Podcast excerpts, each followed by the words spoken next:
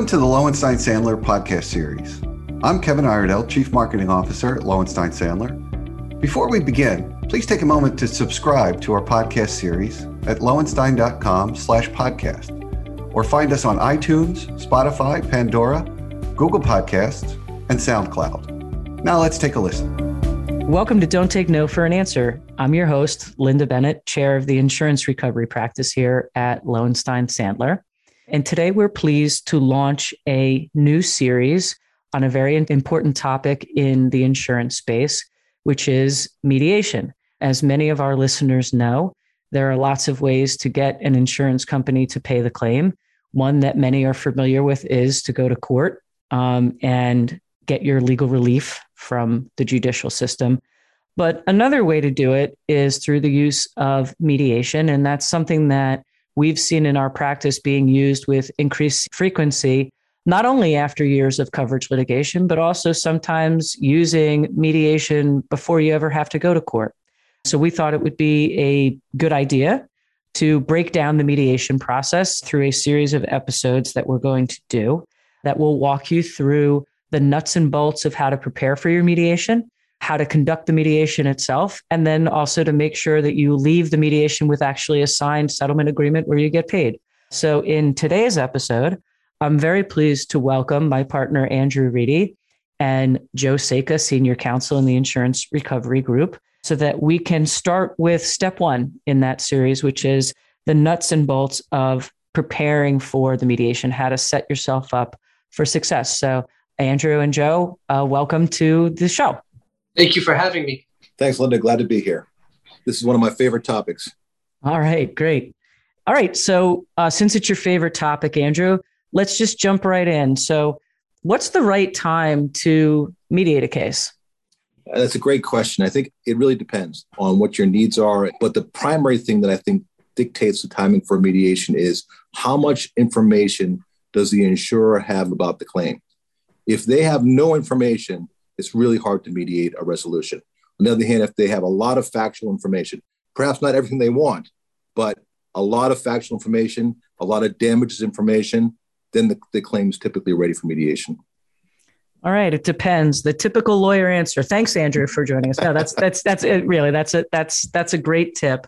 And so, how do you go about selecting the mediator? Is that something that the policyholder gets to decide? Do you use the mediator that the carriers want to use? Like, what's what's the best way to set this off on the right foot in selecting the mediator?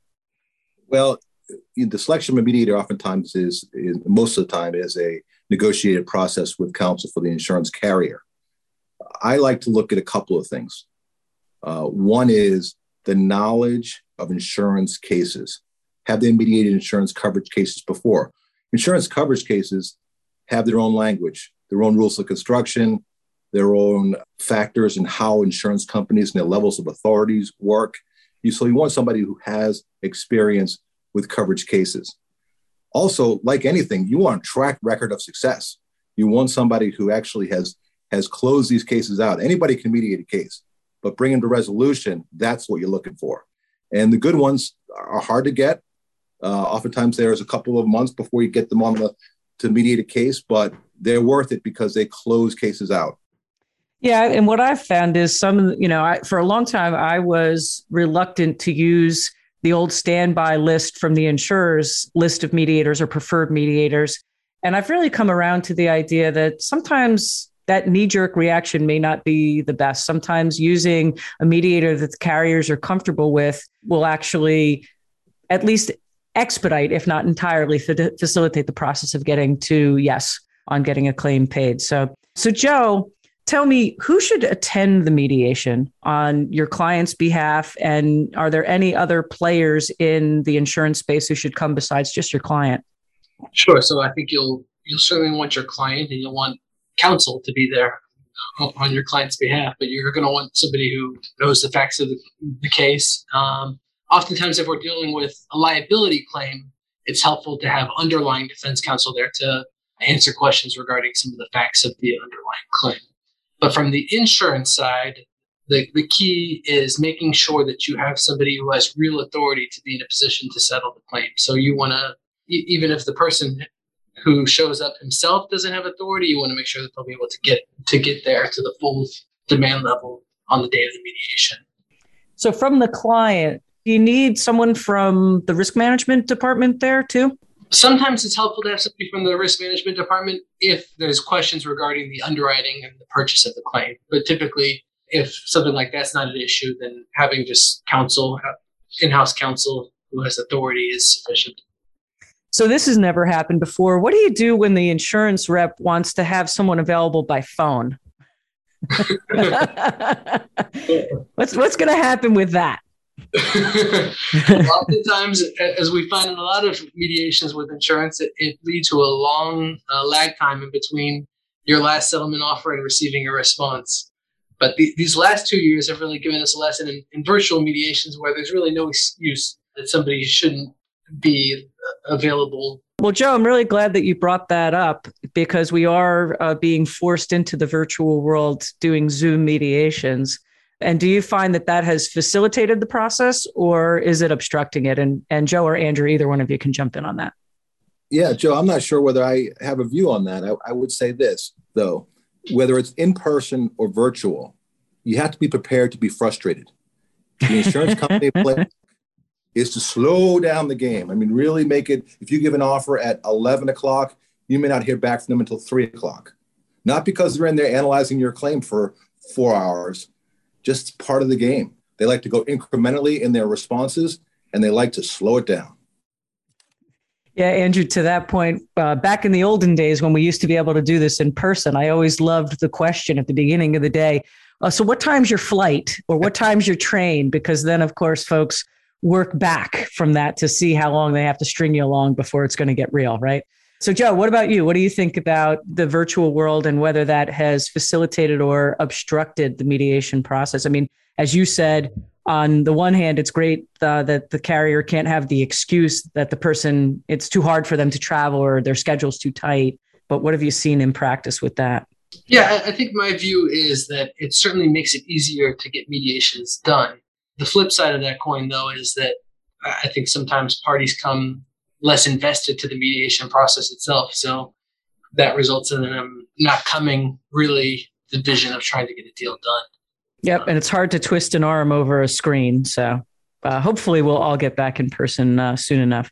All right, Andrew. So, what about the, this all important issue? You mentioned before how important it is to have your facts, have your damages where do you come out on whether to give that demand that's going to start the mediation process? Where do you come out on the question of whether it makes sense to make that demand before you get to the mediation and or whether to present it for the first time uh, at the mediation? And I'll expect that you'll say it depends and you'll give us both sides of the coin.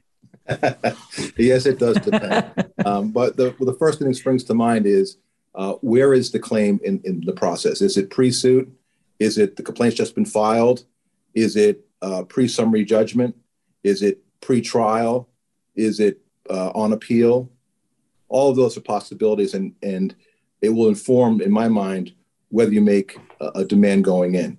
If a lot of things have happened in litigation, you should probably make a demand because you have to recognize what's happened so far. If you're starting out fresh, you, oftentimes I'm reluctant to come into a mediation having already made a demand because I don't want to set a ceiling before I even know whether the insurance company is willing to play. Yeah, I mean, I think one other edge to that double edged sword is uh, sometimes if your client wants to go in super aggressive, for example, you know, there could be the concern that if you come in so high, the mediation is off, right? And one of the benefits of going through the mediation process is you're going to have that third party intermediary who will be able to turn down the temperature, right? So sometimes I won't do a demand, especially if it's going to be, you know, nearly 100% of the claim where we're graciously agreeing to forego prejudgment interest. I'm usually going to save that until we actually have everybody assembled in the room. Whereas if you're really wanting to, to streamline the mediation process, sometimes it does make sense to make that demand before you get there so that people have an idea of what, what neighborhood you're in to get the claim resolved. Joe, what about you? You want to weigh in on that debate of whether to make that demand in advance or not? Yeah, I guess my view is it, it depends where the parties are and what, whether the parties know each other's respective positions.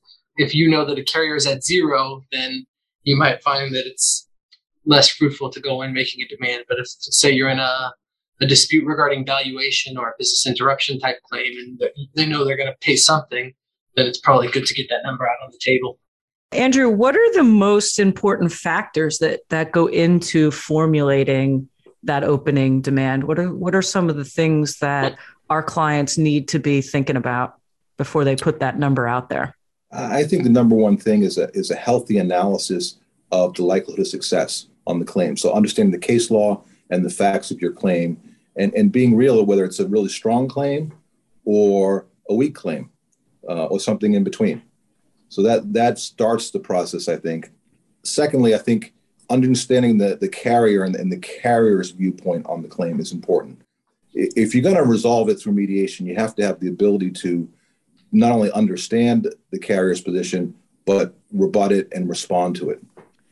Yeah, I think one other thing I would throw out there that I always like to know before I get to the mediation is what is the business relationship between the policyholder and the insurers or insurers, and to think very broadly about that, not just for the policy that was issued that's the subject of this dispute, but is there a broader business relationship there that can be leveraged? Are there other coverage lines that this carrier is getting premium on? That will be a very useful arrow to have in your quiver later. That may be useful to break a logjam later. All right.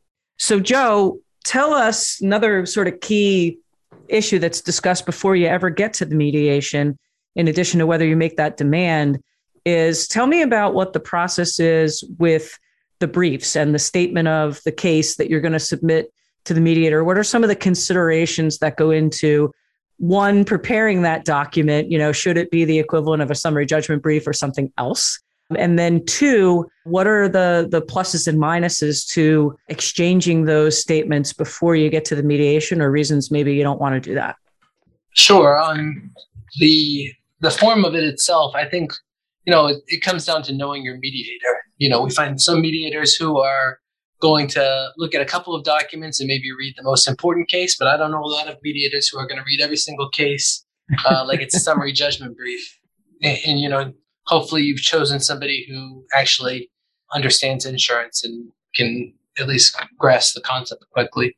As far as whether to share, I think that comes down again to the stage of the case. If you're at a beginning stage and you don't know really know each other's positions very well, uh, then there might be some benefit to actually to agreeing to exchange briefs. But if you're if you've been at it for a while and you've already briefed summary judgment, then it, it's probably less valuable to exchange summary judgment or exchange mediation briefs. Yeah, you know, just I'll add my two cents there on the issue of exchanging or not. I've had instances where we don't agree to exchange, and the very first thing the mediator wants us to do when we get to the mediation is share the briefs because they think it's going to be very valuable and, and whatnot. And and uh, so for that reason, I just think it streamlines the process to agree right out of the gate to share.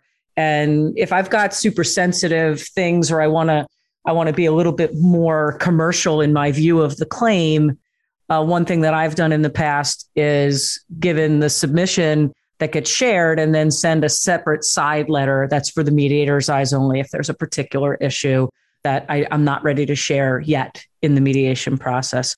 So, Andrew, what about opening statements? Uh, once you actually get to the mediation, is that something that you're in favor of? What are the pluses and minuses of doing that? You know, over the years, I've kind of moved away from them. Um, in, in, early in my career, that was a big thing. You'd spend a half a day doing, you know, full presentations like oral arguments with powerpoints and the whole nine yards. and, and we've kind of moved away from that. More now, it's the coverage lawyers' and positions, and you sort of start getting right into the merits. The one time I still think it's useful is if you feel like the people with the authority in the other room are cold to the claim, and you want to bring them through the claim factually and legally, then it may be a benefit. But I would say more often than not, we skip the opening statements. Yeah, I, I agree. The the the times that I've had opening statements, all it does is entrench people's positions more. You know, I've I've never once attended a mediation where an opening statement had the other side say, you know, you're right. How much should I make that check payable for? Um, so anyway, all right. Well, before we wrap up, I'd like to ask Andrew and Joe, each of you, to give your top three most important steps that need to be taken to prepare for a successful mediation. Yeah, and I can go first on that one. I think number one, come up with a list of three to five questions that you think are going to be very difficult for your adversary to be able to answer. And on the other side of that is understand the warts of your claim and be prepared to be able to respond to some of the difficult questions that you know are coming. And then finally, great tip there. That's a great tip. And, and then finally, start the day kind of knowing where your client wants to end up and with a goal in mind. So that way you can uh, steer the day in that direction. And then you can subtract X percent from that because they're gonna they're gonna be negotiating with you as much as they're negotiating with the other side, right? Andrew, what about you? Number one, know the strengths and weaknesses of your damages claim. Yep. Number two, have your key document or case annotated and ready to hand to the mediator in the private room because he or she has been hearing things all day long. You want to put right in front of them the key document or the key case. And number three, have a strategy if you get close, but you don't finish how you finish. It may be whispering in the mediator's ear, it might be asking for a mediator's proposal, it might be something else, but have that strategy to bring it home if you're close. All right. Well, that's that's great to get ready. And it sets the table for us beautifully for our next episode, where we are going to have all sides of the mediation represented. We'll have um, obviously the champions of policyholder counsel, the folks from Lowenstein Sandler. We will have a claims representative who will tell you, uh, give you some insights into what's happening in the other room. And then finally, we will be pleased to be joined by a mediator who's going to tell us uh, some of his uh, secret sauce skills on how to get us moved from our entrenched positions to actually starting to talk to get somewheres in the middle. But I'd like to thank both Andrew and Joe for sharing your insights. I think you gave some really great nuggets uh, for what our clients need to do to position themselves to succeed before they ever get to the mediation. So thanks for joining us today and, and sharing your insights. Thanks, Lynda. Thank you. Thank you for listening to today's episode. Please subscribe to our podcast series at lowenstein.com slash podcasts or find us on iTunes, Spotify, Pandora, Google Podcasts, and SoundCloud. Lowenstein Sandler podcast series is presented by Lowenstein Sandler and cannot be copied or rebroadcast without consent. The information provided is intended for a general audience and is not legal advice or a substitute for the advice of counsel. Prior results do not guarantee a similar outcome. The content reflects the personal views and opinions of the participants. No attorney client relationship is being created by this podcast, and all rights are reserved.